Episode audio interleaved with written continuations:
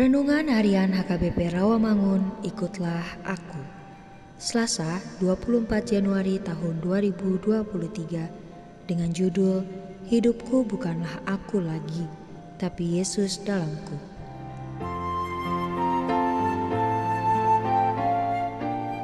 Bacaan pagi kita pada hari ini diambil dari 1 Korintus 3 ayat 9 sampai 17 Bacaan malam kita pada hari ini diambil dari 2 Korintus 1 ayat 3 sampai 11. Dan kebenaran firman Tuhan pada hari ini diambil dari Galatia 2 ayat 20 yang berbunyi, "Namun aku hidup, tetapi bukan lagi aku sendiri yang hidup, melainkan Kristus yang hidup di dalam aku.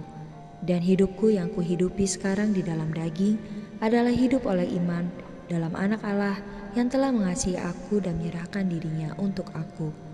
Demikianlah firman Tuhan. Sahabat, ikutlah aku yang dikasihi Tuhan Yesus.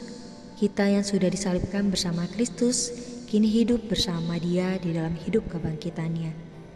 Kristus dan kekuatannya tinggal dalam kita, menjadi sumber segenap kehidupan kita dan pusat semua pikiran, perkataan, dan perbuatan kita. Hidup kebangkitan Yesus terus-menerus disalurkan kepada kita melalui Roh Kudus. Keikutsertaan kita dalam kematian dan kebangkitan Yesus Kristus terjadi oleh karena iman, yaitu keyakinan yang kokoh, kasih, pengabdian, dan kesetiaan kita kepada anak Allah yang mengasihi kita dan menyerahkan dirinya untuk kita. Hidup beriman ini dapat dilihat sebagai hidup oleh roh. Oleh sebab itu, dosa dan hukuman atas dosa itu tidak mempunyai kata terakhir. Karena Kristus hidup, aku hidup dengan Dia. Hidup itu bukan dari kita asalnya, karena aku mati, melainkan dari Kristus yang dibangkitkan. Kristus hidup di dalam aku, Kristus hidup di dalam kita.